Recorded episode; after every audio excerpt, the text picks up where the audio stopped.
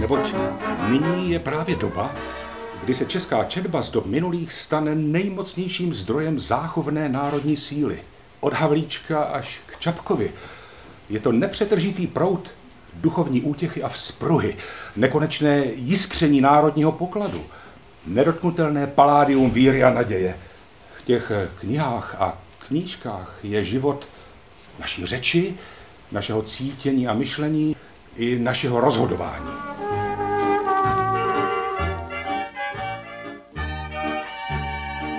To byla ukázka z článku Eduarda Base nazvaného Panika s knihami, publikovaná v týdeníku Přítomnost roku 1939. V knize Dějiny české literatury v protektorátu Čechy a Morava totiž kromě odborného pojednání najdete i podobné úryvky z dobových textů. Hlavního redaktora Pavla Janouška jsem se ptala, jak publikace navazuje na čtyři svazky historických prací o české literatuře v době poválečné. Tehdy už vlastně při tom, jak jsme dělali tu poválečnou literaturu, tak jsme si uvědomovali, že mnohé z toho, co se projevovalo v druhé polovině minulého století, tak má své nějaké zvláštní začátky právě v době protektorátu a že ten protektorát je taková černá díra myšlení o české literatuře, protože většina příruček a prací, které se tomu věnovaly, to brali buď jako dokončení toho meziválečného období, anebo někteří naopak v tom hledali jakou inspiraci pro třeba divadla 60. let. Jsou nějaká notoricky známá díla, jako je Manon Circus Humberto, Kámena bolest. A většina lidí ani neví, že souvisí nějakým způsobem s okupací a s protektorátem.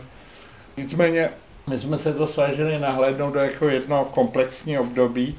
Začali jsme tedy po Mnichovu, který je takovým nákrokem k protektorátu.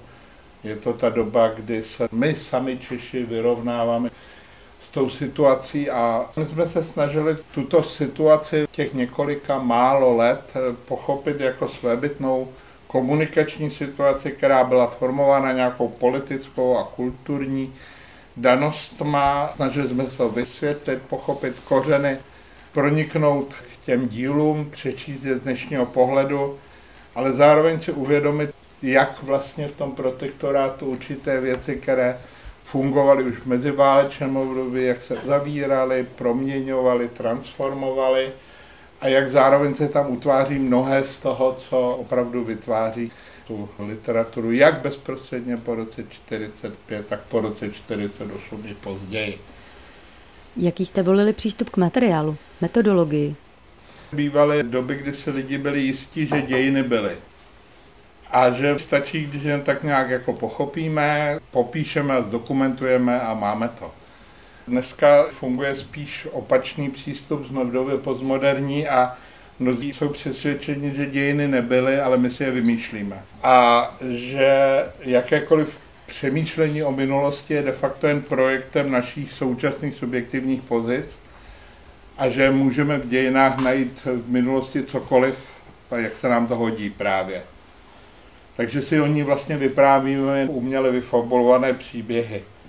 My při práci na těchto dějinách jsme se pohybali někde v prostředku mezi těmito dvěma extrémy, Čili ty dějiny jsou takým pokusem vést dialog s minulostí, s tím, co bylo, co je doložitelné.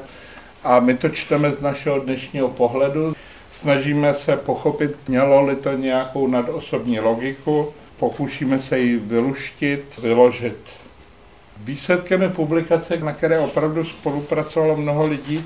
V tomto případě spolupracovalo přes tři desítky kolegů, jak z ústavu, tak mimo ústav ale to autorství tam trochu ustupuje do pozadí, protože se nám snad podařilo najít společnou řeč a vyložit tu dobu tak, jak ji dnešní člověk v téhle době může vnímat a v čem mu to může přinést nějakou podnětnou informaci. Jakým způsobem? Právě protektorátní období je to období, které dokládá, že literaturu nelze oddělit od dějin, nelze ji oddělit od sociálních situace, nelze ji oddělit v tomto případě od války a od toho všeho, co se kolem toho dělo. Takže to, že ta díla musíme číst v tom komunikačním kontextu, je, myslím, naprosto nepopiratelné. Tady v úvodu zazněla píseň od Řicha Nového, jen pro ten dnešní den, což je takový dokonalý sladák z filmu Kristián. A my, když to dneska posloucháme, tak si vůbec neuvědomujeme, že ten verš, jo, jen pro ten dnešní den stojí za to žít, že to vznikalo někdy bezprostředně po Mnichovu, že to posluchači poslouchali v září 39, kdy vypukla světová válka a že ten text nebyl jenom ten sladák, ale on měl nějakou svou v té dobové atmosféře výpovědní hodnotu a oslovoval to publikum nějakým způsobem úplně jiným než jsme.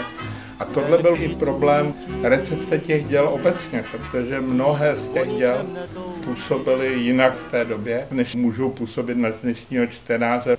A my jsme při tom hledání toho dialogu s tím materiálem museli si vnímat i té dobové atmosféry a tak. To se týká i vlastně nejslavnějšího díla protektorátního Manolesko, u kterého se stále přemýšlí, proč to v té chvíli byla taková bomba, proč to byla nejčtenější kniha nejoblíbenější kniha, divadelní představení a tak. A hledá se samozřejmě odpověď v kráse Nezvalova jazyka, ale většinou se třeba zapomene na to, že ta hra byla čtena a uváděna Burianem ve chvíli, kdy Německo útočí na Francii a Manon je francouzská a je taková zrádná francouzska, která může asociovat ty francouze, který nás zradili v Mnichově, ale my je máme pořád rádi a nechceme, aby prohráli. Jo?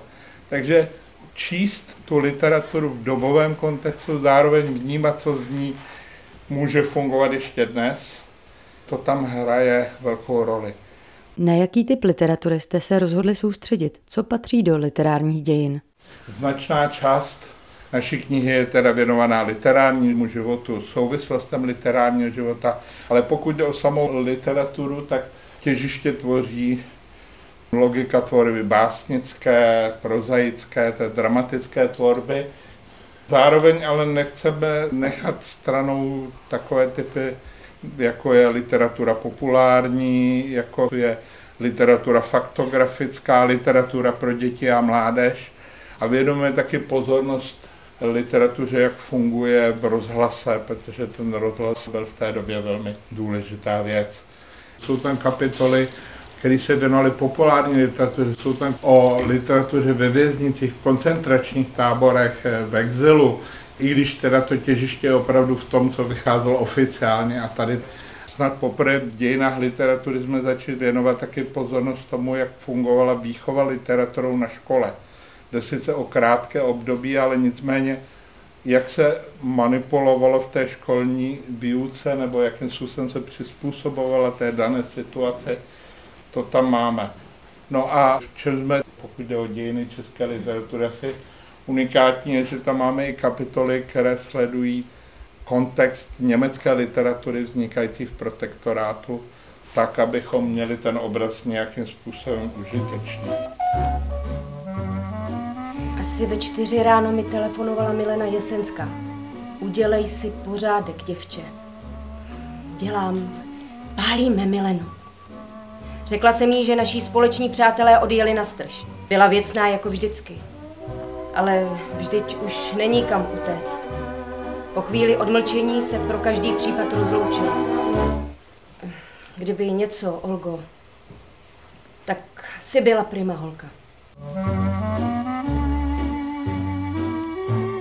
To byl úryvek z memoáru Olgy Scheinflugové, nazvaných Byla jsem na světě. A právě literárním životem a historickými souvislostmi se zabývala redaktorka Kateřina Piorecká. Jaký byl její přístup k tématu a dialogu současnosti s minulostí? Dějiny protektorátu nejsou jenom dějinami nějakého konfliktu, který pojmenováváme různými principy a hledáme způsoby, jak je pojmenovat. Co to je kolaborace, co to je rezistence, jakým způsobem se ten komunikační prostor zužuje, otevírá, ale musíme myslet na to, že jsou to i dějiny kulturní, ze kterých sice zbývá několik men a několik děl, které neustále si připomínáme. Třeba i Saturnina, nebo spoustu dětských knížek, které doteďka čteme, které právě proto, že se proměňuje knižní trh za protektorátu jsou nějakým způsobem součástí české literatury, i když jsme zapomněli, kdy a kde vyšly. Za mě ten přístup, o kterém můžu říct, že je tou mojí metodologií, je ten princip vrátit historicitu těm textům, pochopit dobu, ve které vznikaly a nabídnout způsoby čtení a jejich interpretace právě návratem k pramenům a návratem k pramenům, které jsou třeba ztracené, zapomenuté. Přišli jsme na to, že některé fondy doteď nejsou uspořádané nebo jsou zanořené v jiných fondech, kde bychom je vůbec nehledali.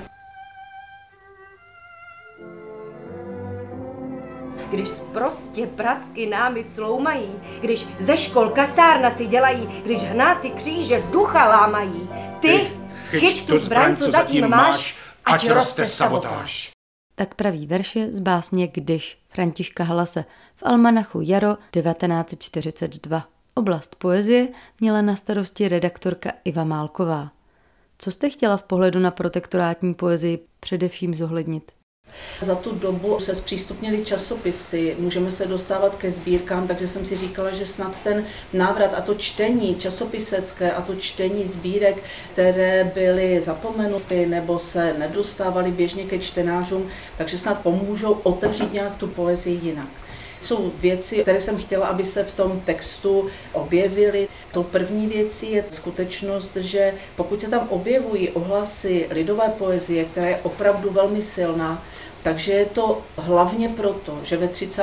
letech se velmi důsledně dělal výzkum barokní a gotické poezie.